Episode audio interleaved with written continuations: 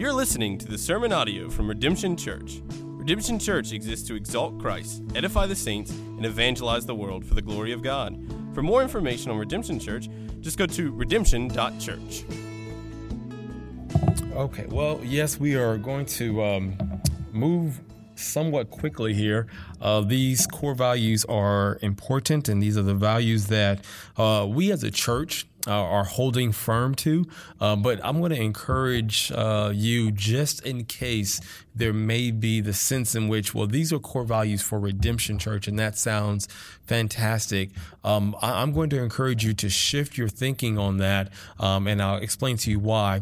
The, the The values that Redemption Church, um, uh, that we are forming, we as a leadership uh, team have been encouraged, uh, encouraging one another in, and that we have formed together, are not values that are really restricted to Redemption Church.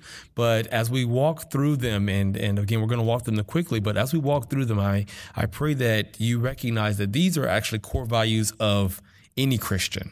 Uh, in your Christian walk, you will find that these core values are important, and they should be a part of you in your walk uh, with the Lord. So I'm not going to tarry long. I'm going to get right into it um, and discuss the core values. So these are the core values. I'm just going to call them out to you, and then we will walk through them uh, one at a time. Um, so the core values are the following: the centrality of Christ, expositional preaching, covenant membership, elder-led, unity in diversity, intentional worship, community serving, simplicity and focus, family discipleship, hospitable evangelism, and church planting.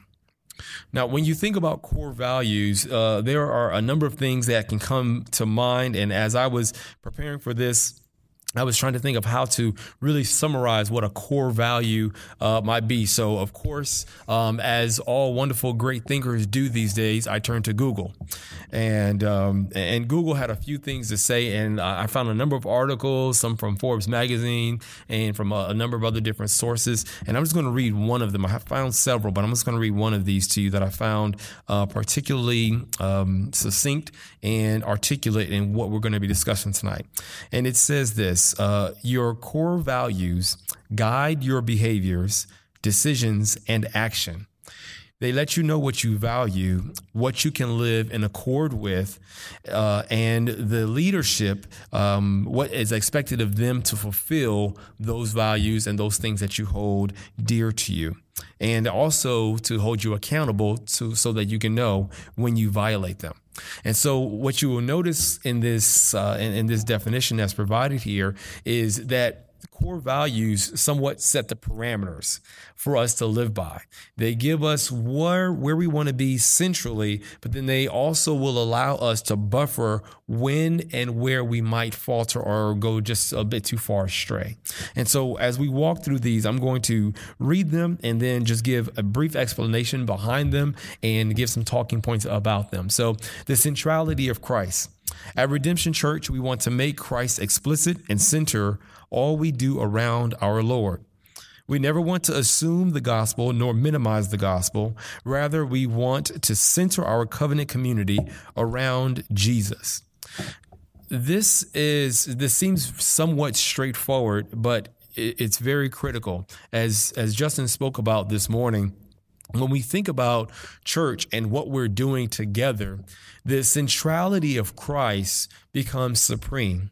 And and as it says here, we never want to, where's my little, there we are. Uh, we never want to assume the gospel, nor do we want to minimize the gospel. And what it's saying here is we never want to assume that we're doing what Christ would do. We're no, nor do we ever want to minimize what we're doing for the sake of Christ. We want to always refer back to the scriptures and make sure that we are somewhat checking ourselves and making sure that we are a reflection, that we are ambassadors for Christ. So never make assumptions. Never just say, well, what I'm doing feels good, sounds good, so I'm sure it's biblical. Where's the text that supports your position? How are you coming to this conclusion? What is driving this desire of yours? Um, and, and as as Paul said, and even speaking to uh, the Corinthian church, he says, with, without the resurrection Our hope is in vain. Your faith is in vain. So everything really centers on Christ. Everything uh, comes down to the culmination of history, comes down to Christ, his birth, his life, his death, and his resurrection. So if we don't build our community around that, then what we're going to do is we're going to misshape what the church is supposed to look like. So the centrality of Christ is absolutely necessary. Okay? Expositional preaching. Because the Bible is the word of God and the authoritative word of Christ, we will faithfully proclaim the infallible and inerrant word of God. Therefore, our preaching and teaching will center around the exposition of the biblical text, primarily by teaching through books of the Bible. We believe expositional preaching best builds up the body of Christ to maturity and proclaims the gospel to the lost. So, expositional preaching. Question by show of hands. Who knows what expositional preaching is? Who says, I think I know what it is? It's okay to be honest. You're in church.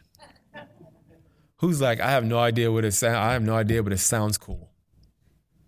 All right. So it's okay. If you don't want to be honest, I'll, I'll be praying for you. So, so expositional preaching, it just means to explain. Expository preaching is we want to explain what the text says. So as opposed to just saying, as opposed to just reading John three sixteen, for God so loved the world, et cetera, et cetera, et cetera. We say, this is what John, this is what John three sixteen says. This is a background of John three sixteen. This is the original text of John three sixteen in the Greek, and here are some ways that this could be interpreted. This is how we understand it and we apply it. This is the cultural background of the book of John. This is who we know John to be and what we know about John. And so you explain the text. Why is this important? Why is this a core value of Redemption Church? And Thramon, what argument would you make for it being a core value in a Christian's life? Well, when we think about expositional preaching, what you're doing is you're actually retaining the focus of your learning, your education, your teaching on the Bible. Well, as opposed to what? As opposed to constantly referring to what's called topical preaching, or saying, well, I'm going to talk about this topic this week and this topic next week. Well, is topical preaching bad? No, it's not. I wouldn't say it's bad because Justin just did it this morning. So I would never say that, particularly with him sitting right back there. Topical preaching is not bad here and there. And as Justin has said, during the summer, we want to focus on some some certain topics. But as soon as we do Covenant Together, he's going to revert back to, and I know many of some of you have, have asked about that. He's going to revert back to his normal style of expositional preaching, because what that does is it says, hey, this is what the scriptures say, and we're going to walk through it. So we're not just going to go to John three sixteen and relate it back to another passage from Luke. No, we're going to go from John three one and walk our way all the way through. You know what it also does? Walking through books of the Bible, verse by verse, what it also does is it keeps you from cherry picking. So if you say, we're going to read John chapter three, you're going to start in verse one and walk all the way through it. Well, what happens when it gets to a difficult topic? We're going to walk all the way through it. Well, what happens when it gets to a topic that I'm uncomfortable with? We're going to walk all the way through it. Why? Because it is the word of God. It's not your word. And if it was good enough for the Holy Spirit to include it, I think it's good enough for us to study it. Amen? So we're going to walk through this. So expositional preaching provides deep thought. It provides background, cultural context, and it's important for us to be grounded in. You know, it's really fascinating. If you it, when when you start to start to study in this fashion and start to look at the background of books, it actually protects you as well from heresy. One of the things that I've, I've learned, even just um, from our short, my short friendship with Grayson, and I've looked at him like, man, he was right. The book of James is such a marvelous book, and it's very practical in its application. There's some theology there, absolutely, but it's very practical in its application. So if I was talking to someone and they said, oh, man, that theology of James is amazing, I'm like, what are you talking about? It's not a whole lot there. It's really more practical application. It provides you with a buffer so that you can understand and protect yourself when people try to misconstrue the scriptures. Does that make sense? So expositional preaching provides for things like that. Next, we have covenant membership. Church membership is covenantal, meaning that we bind ourselves to one another and a local uh in a local church body before God as uh, believers in Jesus Christ. This means that we take membership very seriously, seeking to preserve the Baptist distinctive of regenerate church membership, providing discipleship and care to covenant members, and when necessary, providing loving, confronting um, of sin and restorative church discipline. This is the thing with uh, with covenant membership. There are two or three major th- items. The first thing is this. What covenant membership does is it says church membership is important. You should not make a decision on joining a church flippantly, because when you do, just as easy as you made that decision, it can be easy to walk away from that decision. Church membership should be something that you commit to, you take your time with, that you consider prayerfully, as well as practically, as you make this decision. And when you do make that decision, it is a commitment that you are making to the church, but the church is also making with you. See, this is a two-way street. And so what we do is we say, I, as a church member, I'm committed to this church local, this loyal, um, excuse me, loyal to this local body of believers, and I'm going to support them. I'm going to support them with my resources. I'm going to support them with my time, with my energy, with my efforts. Financially, I'm going to support them. I'm going to support them with my home where I can. I'm going to be friends with them. I'm going to share life with them. I'm going to pray with them. I'm going to cry with them. I'm going to rejoice with them. You know what that church is also saying to you? We're going to do the same back to you. So when you're in need, brother, you let us know. Share life with us. When you are rejoicing, brother, let us know, because we want to rejoice with you. When you are burdened, sister, let us know, because we want to cry alongside you. Covenant is an agreement that it, that goes both ways. So a covenant membership is one in which you say, I'm covenanting with you and you with me. And this is seen throughout Scripture, because God himself makes a covenant with his people. He says to his people, you worship me. When you abide in me, I will abide in you. And so when we think about covenant membership, it gets a bit of a bad rap in some circles, but it really is a biblical concept that you are agreeing to a local body, and that local body is agreeing with you. Next, we have elder-led. As a Baptist church, we are strongly committed to congregationalism. However, we believe the biblical pattern is that local churches should be led by a plurality of elders who are called, gifted, and Christ-like men selected by the congregation.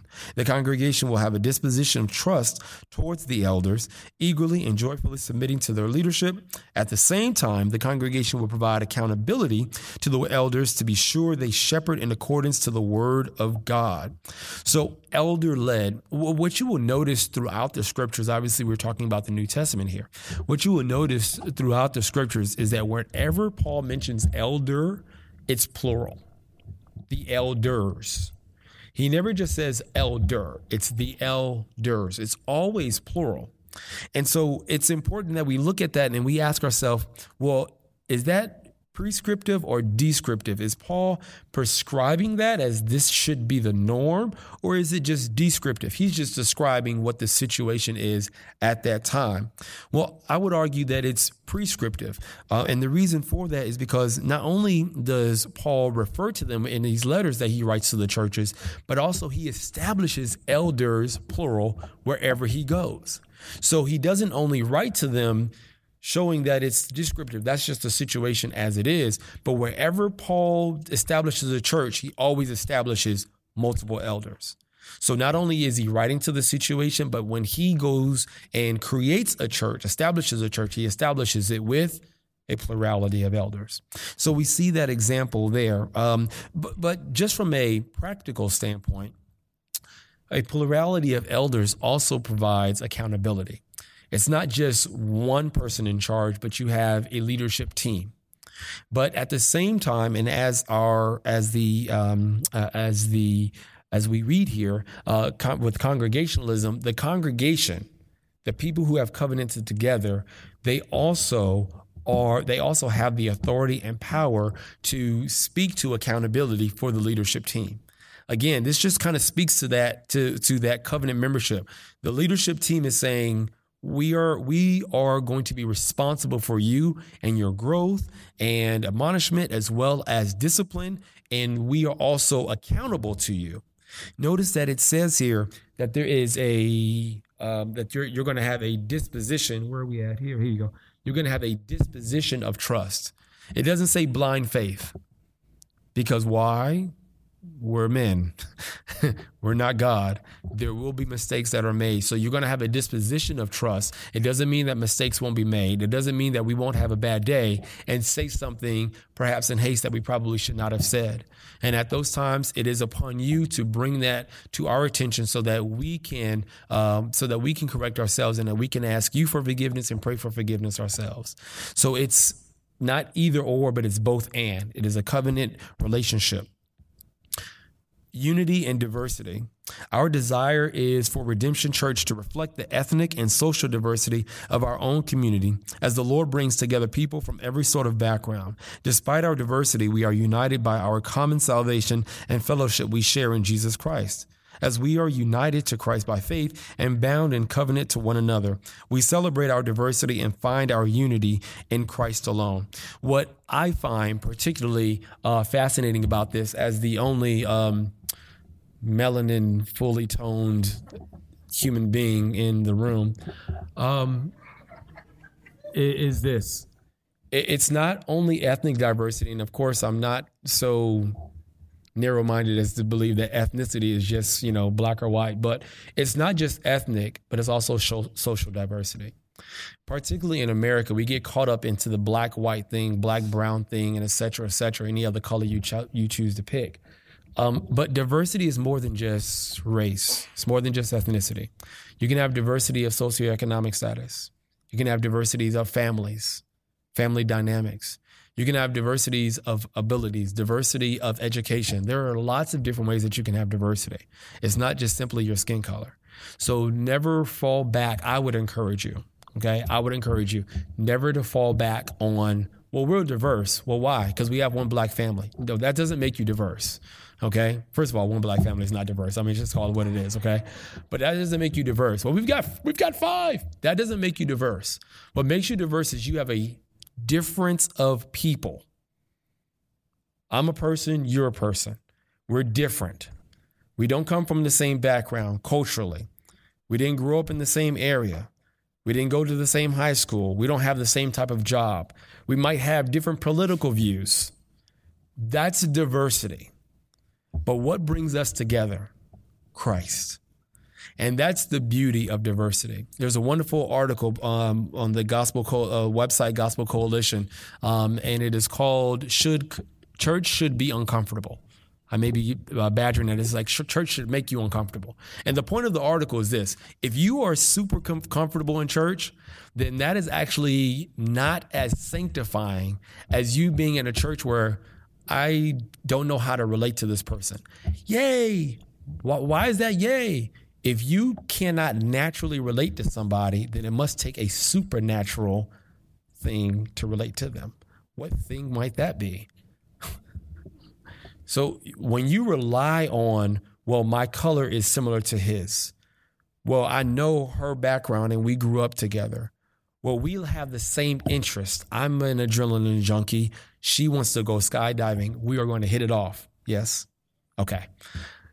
When you rely on those things, then you become very man-centered, as opposed to making it Christ-centered and saying, well, I'm an intellectual and this person works with their hands all day. But you know, we can come together in Christ because it is because it is Christ that abolishes all of those walls, because we are all one in him. We're neither Jew nor Greek, nor male nor female, nor slave nor free. We're all one in Christ. So that's the beauty beauty of, of, of diversity. Intentional worship. In our worship, we are convinced of the regulative principle, that sounds familiar, that the scriptures determine our worship practices. Therefore, we want to be intentional in our worship services, which will include the reading of scripture, prayer, congregational singing, the preaching of the scriptures, the ordinances, baptism, and the Lord's Supper. In our worship order, we aim to be intentional in rooting our worship in the historic pattern of Christian worship while expressing our worship in a way that's culturally engaging with our context. The important word that I would draw your attention to as I studied through this is this word here, intentional. When you say intentional, you mean it is purposive, purposeful, excuse me. It is purposeful. I'm doing this for a set purpose. I'm not doing it because it feels good. I'm not doing it because that's kind of the way that the wind is blowing right now. I'm doing it with a set intent. And that intent is always to worship God and to worship him in spirit and in truth. And so what the regulative principle, and Justin spoke about it this morning, what the regulative principle um, speaks to is this is what scripture lays out for us as what worship should be. And this is what we will aspire and strive toward. Now, people, some people can take this to extremes and they can say, well, the Bible doesn't say anything about, you know, instruments, so you shouldn't have instruments in worship. Okay, yeah, that's just kind of wacky. My words, not his. Okay, uh, that should no. But, but what I'm saying is we don't want to take something to the extreme of saying that, well, if it's not in the Bible, then we won't do it. And the reason for that is because what that does is that tra- that transforms you into a thinking, rational, intellectual being that God has created you to be, and into a robot. And God did not design us to be robots. God designed us with a thinking, rational mind. And so as we read the scriptures, if scripture speaks against it, we will abhor that. Absolutely. But if scripture allows for this gray area, what we would do is we will approach it cautiously and with prayer, but with intentionality. And that intentionality is toward worshiping God. So if we cannot ask ourselves, if we cannot ask ourselves, am I doing this? Excuse me, we should ask ourselves, am I doing this because this is worshiping God and this is edifying to him and edifying to the saints? Or am I doing this because it makes me feel comfortable, and or this is what's popular, and or the church down the street does it this way and they are huge? If we're doing it for those sets of reasons, then we ought to reflect on that, repent of that, and move toward the scriptures as best as we can. Amen. So that is intentional worship. Community serving. Redemption Church is focused on loving and serving the community of Wilson and the surrounding areas. We engage in mercy ministries and be act and will be active in the city of Wilson, seeking to do it good as we herald the gospel of Jesus Christ. This was a note that I have here. To have the heart of the gospel and not have a heart for the lowly is to be disconnected in some way. To have a heart for of the God, excuse me, to have a heart for the gospel and not have a heart for the lowly is to be disconnected in some way. Why is that, Ramon? Because to have a heart for the gospel is to have a heart for the lost. Well, they're not lost. They're just, uh, I mean, they've made some poor decisions in life. They're lost. Well, they, they just have a physical ailment. They're lost. You, you notice, I, I'm reading through the book of Luke now, and what you see throughout Luke and throughout the Gospels for that matter is Jesus constantly healing those who cry out to him and even those who don't cry out to him. And he does not simply say to them, well, I could heal you, or perhaps I should heal you. But when he sees them, he has mercy on them. And we see this um, again from in, in the book of Luke, where where you have the bl- the uh, the lame beggar saying, to, crying out to Jesus, crying out to Jesus, saying, "Son of David, please have mercy on me, have mercy on me." And the crowd of people trying to hush him down and hush him down, and he gets even louder and verbose. Jesus, Son of Man, Son of God, Son of David, have mercy on me. Now Jesus does not say to him, "Here is a sack of gold coins.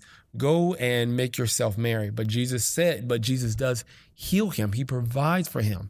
Now, I'm not sure if you have the power of healing in your fingertips. And if you do, I got a hip that I could really use to touch it. But no, if you, it's not that we are going to heal everyone, but to now have a heart for the lowly, to not have a heart for those who are uh, perhaps less blessed or less fortunate than you, I would say is to have a disconnect from the gospel. So I'll move on from there. Family discipleship. We believe that, oh, I'm sorry, excuse me, simplicity and focus. Redemption Church will be simple in our ministry method, uh, methodology and focus on our mission. We do not aim to provide a litany of programs and activities for consumers, but rather we seek to cultivate a culture for evangelism and disciple making that allows ministry to organically happen with minimalistic programming. You'll notice, um, uh, if you ask anybody from the leadership team, we we will definitely notice. Um, Justin likes this word a lot. He really likes that word. Am I right? He likes that. Minimalistic. Um, and there is there is a very good reason why he likes to use that word and re- repeats that word. Oftentimes, um, churches get bogged down and weighed down and drained by trying to have so many different moving parts. What we want to do is we want to focus on evangelism. We want to focus on reaching the lost, but also edifying the saints. And and one of the ways that you can miss that, that you can stretch yourself thin, is by trying to have so many different programs going on. Because you stretch your volunteers thin, you stretch your resources thin. And what happens is as people get burnt out, that message that they were so excited about sharing has now become a, become a burden to them. And has not become a beautiful burden on their heart, heart that God has placed, but it has become a chore. And we never want the gospel to be a chore.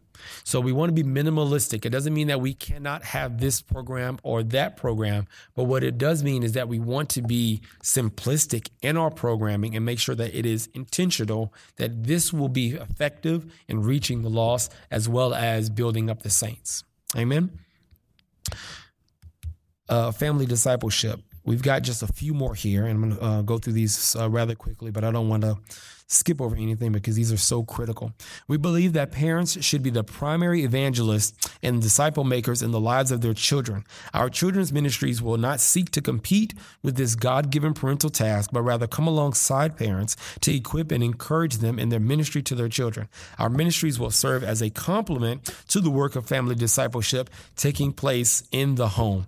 And the go-to verse Uh, for this, of course, many of us are very familiar with, um, comes from Deuteronomy chapter six, which is not loading on my tablet, of course, now that I want to uh, want to recite it. But it's Deuteronomy chapter six, uh, verse uh, seven through eight, I believe. And what it speaks to, oh, here we go. Uh, and what it speaks to is says this, and these words that I command you today shall be on your heart.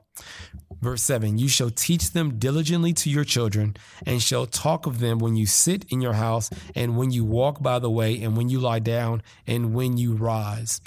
What this is speaking to is a regular conversation that you're having with your children about the gospel.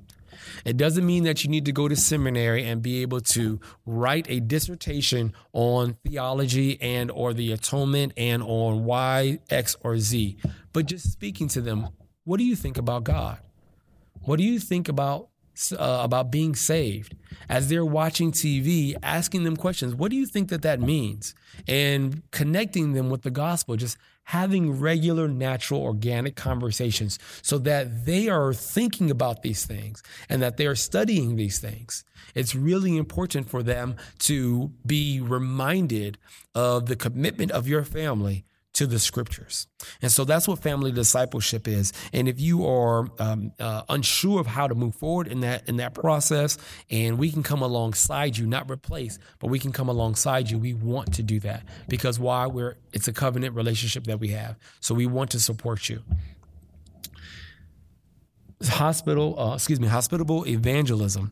We want every member to be hospitable to those outside of the faith, building friendships with those who don't know Christ and inviting them into their homes and in order in order to live out and share the gospel. This Great Commission work should be evident in every member's life.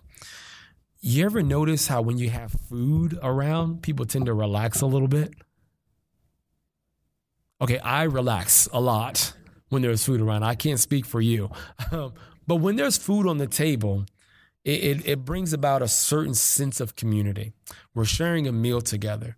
And I, I don't think that it is by accident or by happenstance that Jesus would regularly share meals, not only with the disciples, not only with, with his chosen, his chosen few, his inner circle at times, but also with the common people, with the lame, with beggars, with the women of the night, with the Pharisees, with people he knew wanted to kill him, he would still share a meal with them.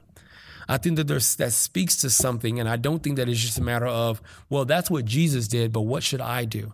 I think that Jesus is living the example of what we should do. We should go be comfortable going into people's homes, and we should be comfortable inviting them into ours. Well, Ramon, I live in a small apartment, or my house isn't, isn't the nicest. That's okay. because what it is is you're opening up yourself and opening up your life with others. And what you can do all, at all times, what you can do at all times is share a meal with somebody and then share the gospel with them. Live life with people. Be a living example of Christ and his love for others. And just be a normal, regular person and just say, hi, would you like to come over for dinner? So that's that. I could go deeper into that, but time is short, and um, I might start thinking about ribs and other things. Um, so church planting. Uh, in order to advance the gospel, we want to raise up and train future leaders in order to send them out to plant new churches. We want to prioritize the training of future pastors and ministry leaders by providing them with the resources and skills to start new churches in North Carolina and beyond. Obviously, we have the McKee family here who we want to partner with and pray for and support. Um, but that is the a core value. That is a core value of not just Redemption Church, but of a Christian's life.